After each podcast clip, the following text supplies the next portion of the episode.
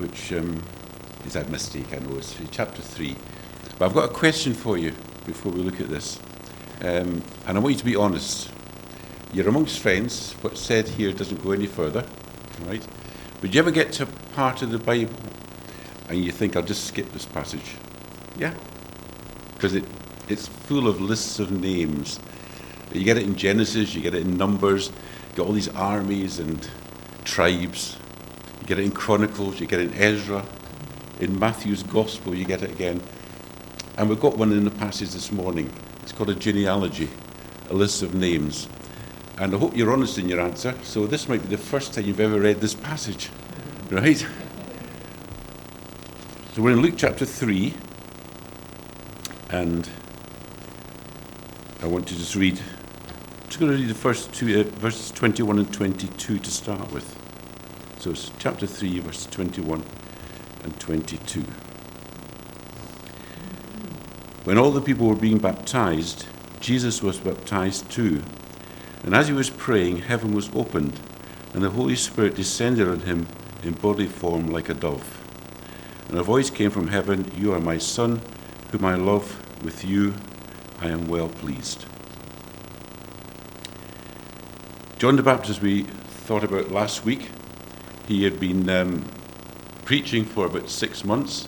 He was going around the, the country, around up and down Jordan River, and he was preaching a, a message of repentance and confession of sin.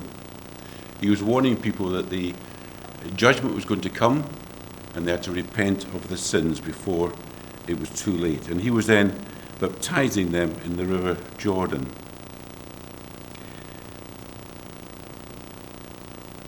In Judaism, in the Old Testament, baptism wasn't something that we read about much. You get of things like hand washing and feet washing and ceremonial cleansing. But this was unusual, and therefore, people, that's why they called him John the Baptist, because he was the man who baptized. He differentiated from other people called John. He was the one who baptized people. And then Jesus appears from Galilee and is baptized, it tells us. Now, that must have been quite a strange thing for John to do and for people to witness because the message he's preaching is one of repentance and confession of sin. And we know that the Lord Jesus himself is spotless, pure, sinless. He had no sin, he had nothing to confess, and there's no repentance required. So it would have been strange for John to do this, and if you read in Matthew, he actually um, resisted initially. But there is a, a good reason why Jesus was baptized. And what was that reason? Well, we don't get much in Luke, but I want us to look back at Matthew chapter 3. And in, in verse um, 13, it says, Then Jesus came from Galilee to the Jordan to be baptized by John. But John tried to deter him, saying, I need to be baptized by you, and you come to me. Jesus replied, Let it be so now. It is proper for us to do this to fulfill all righteousness. Then John consented. It was proper to do it at this time to fulfill all righteousness. What does that mean? What righteousness is Jesus fulfilling? Well, first of all, there was the obedience of Jesus in being baptized. He was fulfilling righteousness in his obedience. And the life of Jesus is full of obedience. What a tremendous um, example for us, isn't it? To look at the life of Jesus and how he obeyed his Father. He never went against his Father's wishes. He fulfilled his plans to perfection. And he did this by being baptized. He fulfilled righteousness by being baptized. He also fulfilled righteousness by identifying with those who are sinners. Unrighteousness was going to have to be dealt with.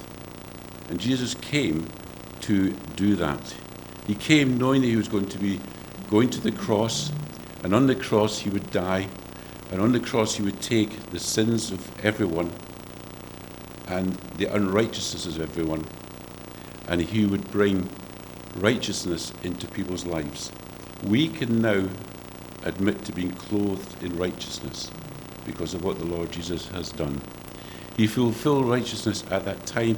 He identified on the cross with those who were sinners, and he identifies here in baptism with those who are repenting and sinners.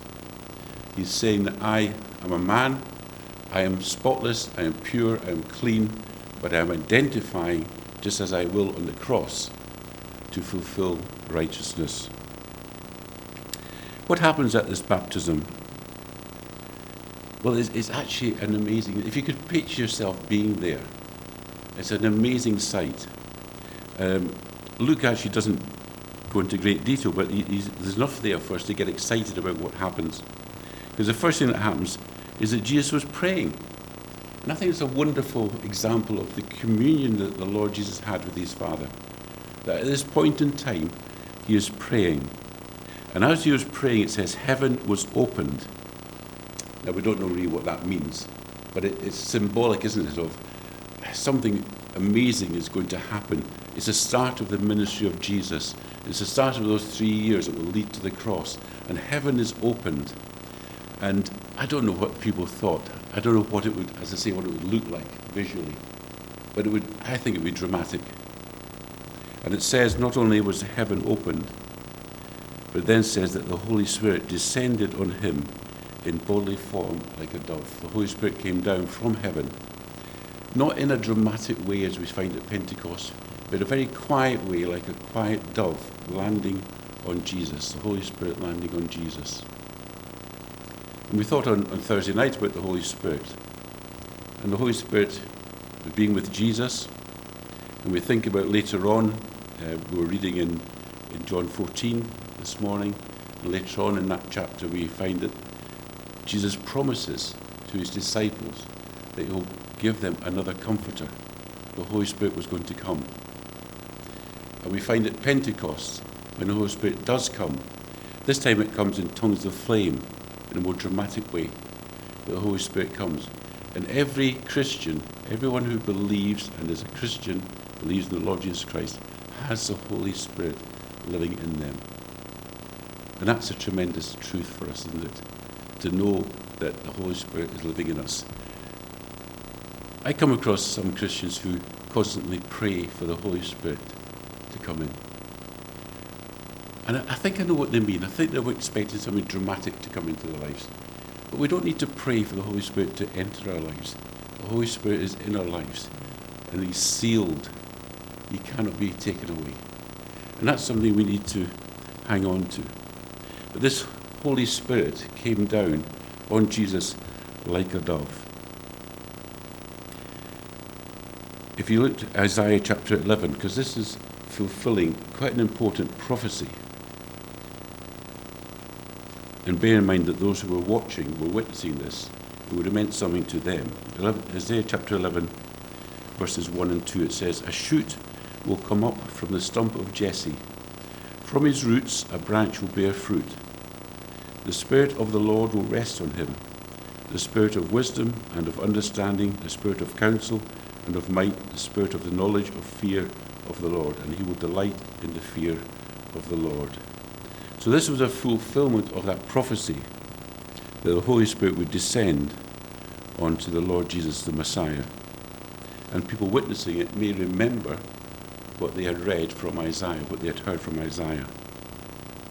And then we find, to complete this situation at this baptism, that the Father himself speaks. And the Father says, You are my Son, whom I love. With you I am well pleased. What a wonderful, total picture of the Lord Jesus being obedient in going to baptism, the heavens opening, the Spirit coming down, and the Father speaking and acknowledging that this is His Son. So there's no doubt amongst those who were listening that Jesus was the Son of God. So the Holy Spirit descending was fulfilling a, property, a pro- prophecy, and now the Father is confirming it by saying that He is my beloved Son. And He says, In whom I am well pleased. At this point in time, Jesus is about 30, so we can see that is it the period of time up to this point that, that God the Father is pleased with him, that he had lived a perfect life, in those 30 years. And he was acknowledging him as his, his son in whom he is well pleased. What a wonderful picture for us to take away of this baptism scene and the dramatic things that are happening, which all came together to confirm that Jesus is Son of God. There's no doubt about it. And he's about to start his work of ministry. Very conscious that we only meet perhaps once or twice a week. And you know, when you there's so much more to life, isn't there? There's so much else going on. There are seven days in a week. That's just for those who didn't realise that. And we meet once or perhaps twice for an hour or so each time. And there's so much else going on in our lives, whether it's at work, whether it's at home, whether with the family, whatever it might be. And more time is spent away from fellow Christians than with them. More time is spent from, away from reading the Bible and reading the Bible. So I think it's so important that we can take what we can from these times that we have together into the week ahead and have those things with us to remind us of the truths that we need to constantly hold of because we're all guilty of getting wrapped up in other things and we get way, way, waylaid and how important it is for us just to try and take something from these Sunday mornings and the Thursday evenings to help us. We're going to move on to the genealogy of Jesus, which is from verse 23 to it goes up to verse 38, the end of the chapter. And I'll read verse 23 to start with. Now, Jesus himself was about 30 years old when he began his ministry. He was a son, so it was thought, of Joseph, the son of Heli.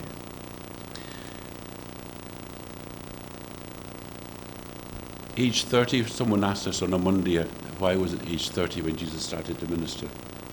Um, it was quite common in those days for people to have a trade or a profession and to spend the early years up to age 30 uh, learning that trade before they actually practice it. A good example would be the, the Levi priests. It was age 30 before they started to practice as a priest. So it was not uncommon for that period of training, that period of development. And that's what Jesus would have gone through a period of development before he started to do the work of his ministry. People would know Jesus as being the son of Mary and Joseph. The people who lived in Galilee would know that because they would see him growing up as a boy and becoming a, a his, helping his father as a carpenter, and they would know him as the son of Mary and Joseph. But this genealogy it talks about he was a son, so it was thought, or supposedly, of Joseph. But we know that Jesus wasn't the biological son of Joseph. He's a son of God. And the genealogy that Luke would be using, the records that he would be using to take this information, would be from the Greek and Roman records. They didn't have high, uh, hold women in high esteem. So women are not mentioned in this genealogy. So when it comes to the genealogy of Jesus, that's recorded in this particular chapter, then we're looking at Joseph. But it makes the point, so it was thought, because they knew he wasn't the biological father of Jesus. They also would know, by saying he's the son of Heli, that this is actually the line of Mary, not of Joseph. Joseph's father was Jacob, Mary's father was Heli.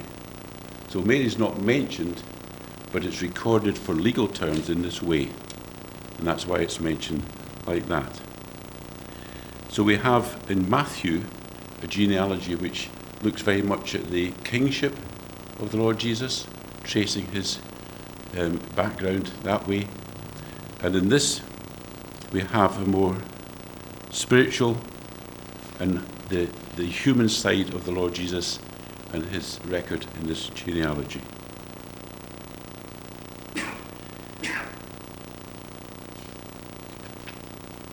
If you look to verse 24, and these are the verses you probably haven't read before, so let's bear with us. I'm only kidding, by the way, I know you've read them. So it was thought Joseph, the son of Heli, the son of Mathat, the son of Levi, the son of Melchi, the son of Jannai, the son of Joseph, the son of Mattathias, the son of Amos, the son of Nahum, the son of Esli, the son of Naggai, the son of Maath, the son of Mattathias, the son of Simeon, the son of Josech, the son of Joda, the son of Joanan, the son of Rhesa, the son of Zerubbabel. There's a name you'll recognize. Zerubbabel was uh, the man who led the Jews back from captivity to Jerusalem and started to build the temple. And then later on, uh, Nehemiah builds the wall. And just as a good prompt there, Thursday night we'll look at that building of the wall with Nehemiah as we continue that study. So Zerubbabel is a, a well-known character. The son of Neri, the son of Melchi, the son of Addi, the son of Cosam, the son of Elmadam, the son of Er, the son of Joshua, the son of Eleazar, the son of Joram, the son of Mathat, the son of Levi, the son of Simeon, the son of Judah, the son of Joseph, the son of Jonam, the son of Eliakim, the son of Meliah, the son of Menna, the son of Mattatha, the son of Nathan, the son of David, the son of Jesse, the son of Obed, the son of Boaz, the son of Salmon. I'll stop there for a moment. Recognize a few, a few of those names towards the end, right? I have to say that the pronunciation has so far been excellent. Let's say it myself. When you get to Boaz or Booz, the son of Salmon, that's where you get the phrase to drink like a fish. That's also a joke, by the way. But we have here names we'll recognize the son of Nathan, the son of David, the son of Jesse. If you look in Matthew, you'll find it talk about the son of David as being Solomon, following the kingly line. Here we have another of David's sons, Nathan, and he is the one that is used in this particular genealogy to show the, the, the Jesus the human side of Jesus.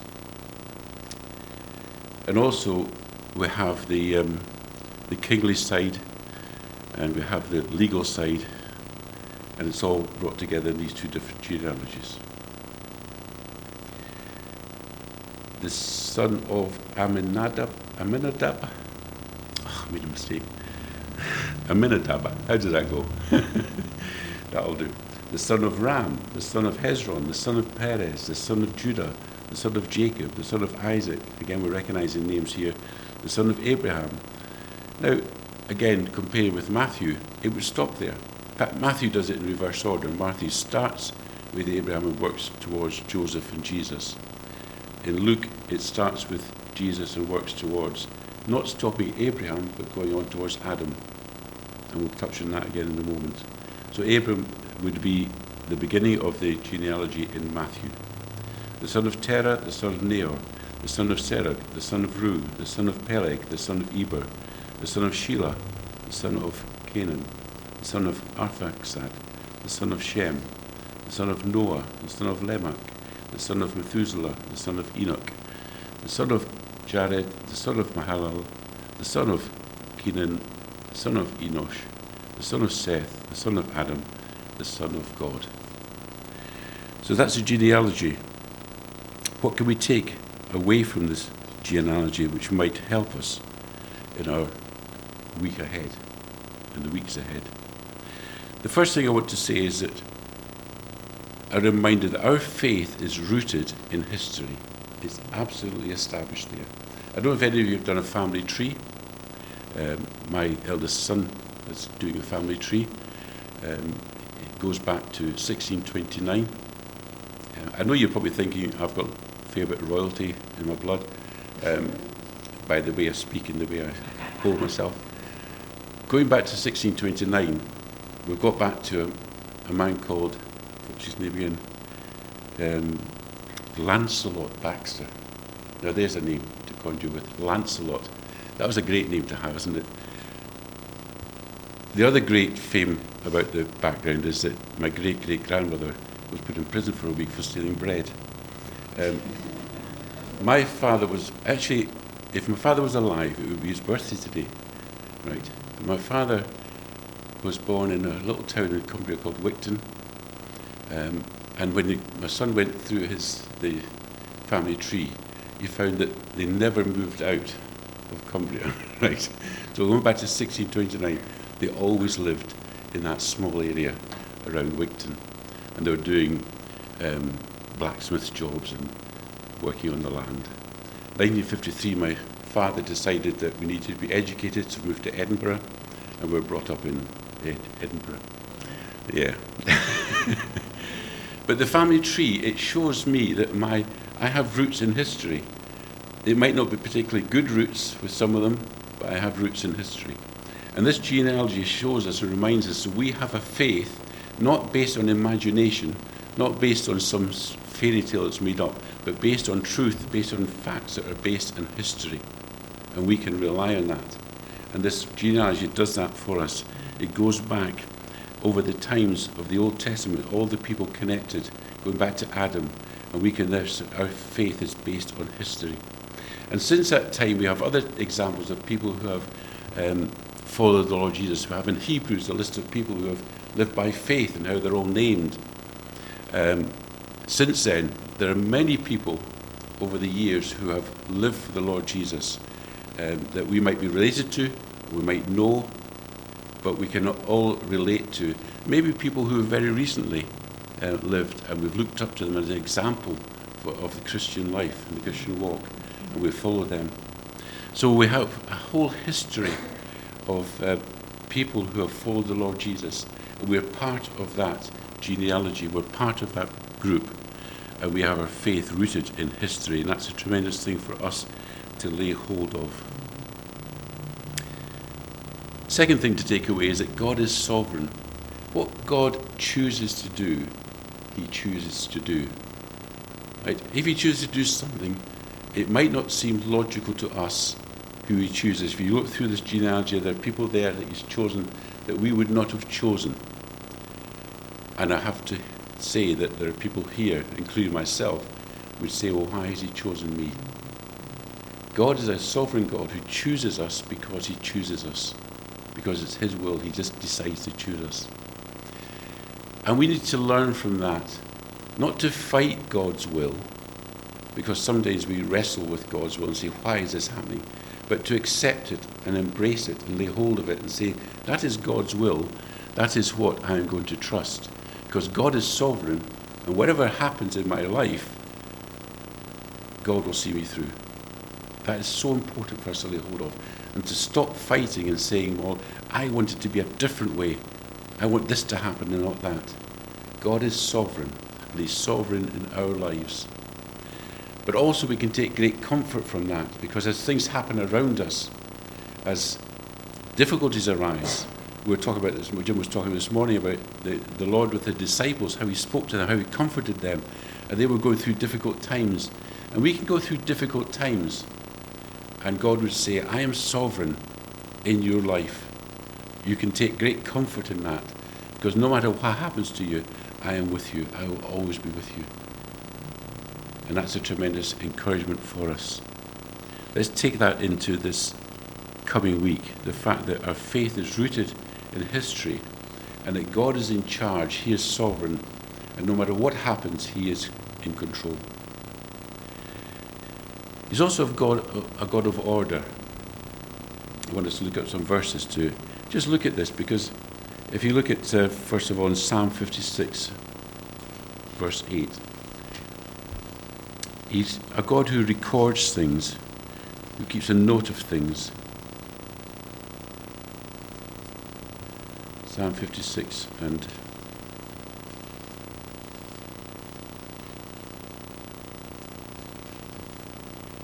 verse 8. Record my misery, list my tears on your scroll. Are they not in your record? Every time we weep, every time we're sad, that is recorded by God. He knows what we're going through, He knows what is happening. Let's turn to Malachi chapter 3, verse 16.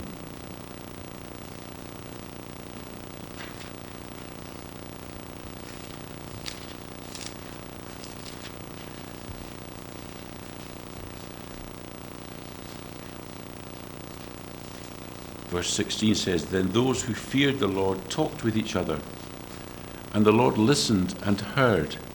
A scroll of remembrance was written in his presence concerning those who feared the Lord and honoured his name. Every time we talk about the Lord, it's saying here that that is recorded. He's taking a note of that. He's listening to what we're saying and taking a note of it. In Hebrews chapter 6 and verse 10,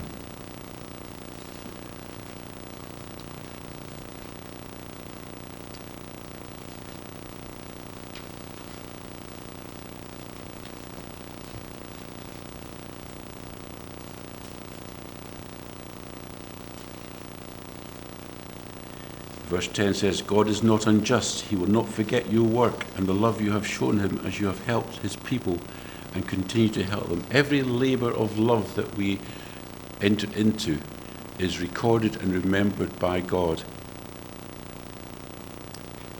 When it comes to Revelation, we find that there's also a record kept. A record is kept of all the things that we have done, good and bad. A whole record there written in a book. But you know what's happened is that the Lord Jesus said, Hold on. That record for that person there who's put their trust in me, I die for them on the cross. Those things they have done wrong are no longer remembered. They're no longer remembered. So if we have put our trust in the Lord Jesus, and I believe we have this morning, then that book of remembrance, which is remembering everything in our lives, which will be facing a, a judgment seat, because of what the Lord Jesus did on the cross, he can say, I will remember their sins no more. I think it's a great verse. Doesn't say that God forgot our sins. God can't forget. He has chosen deliberately not to remember our sin. That is something to really hold on to. He's made that conscious decision. And therefore, when it comes to that list being read out, he can say to his father, No, those things don't apply. We're not going to remember those anymore because I've dealt with them on the cross.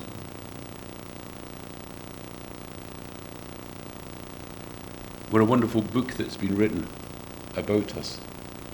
All the things that we do, all the labours of love, all the times we talk to one another about the Lord Jesus, every time we cry, they're all recorded. You remember that program, This Is Your Life? Yeah? It's like presenting a book saying, This is your life, but it's all the things that we've done for the Lord going to be presented in a scroll in a book on our behalf. Fourth thing to remember God knows who we are. In this genealogy and all the genealogies, it's a, it's a list of names. A list of names that are some are recognizable, some are pronounceable, some are not.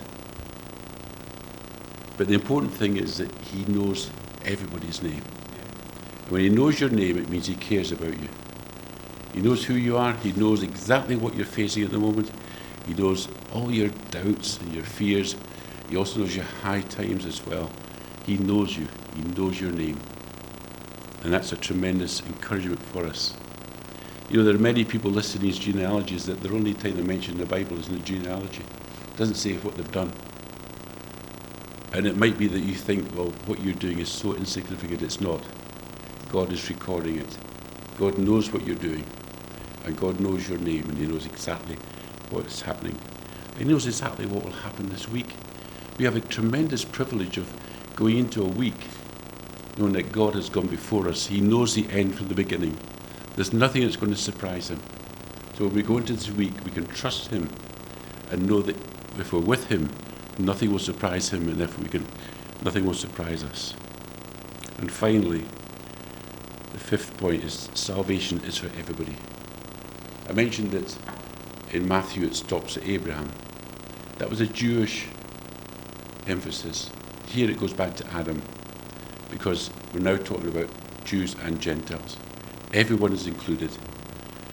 When we look at each other and we look at others who come into this place, we think, can God work in their lives? Yes, He can.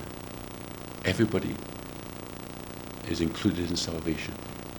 And we must take away our blinkers, our bias, whatever it might be, where we think, well, they would make a good Christian, and we're not sure about them. That is not how God works. God is sovereign. He chooses who He chooses. and he chooses anyone for salvation who turns to him. So there's just a few thoughts to take into the week with us, to encourage us, to strengthen us that God is sovereign. God knows who we are. God knows everything we're saying and all the things we're going through. Hang on to those things and encourage one another during this week. Encourage one another with texts and messages to let us know how we're getting on.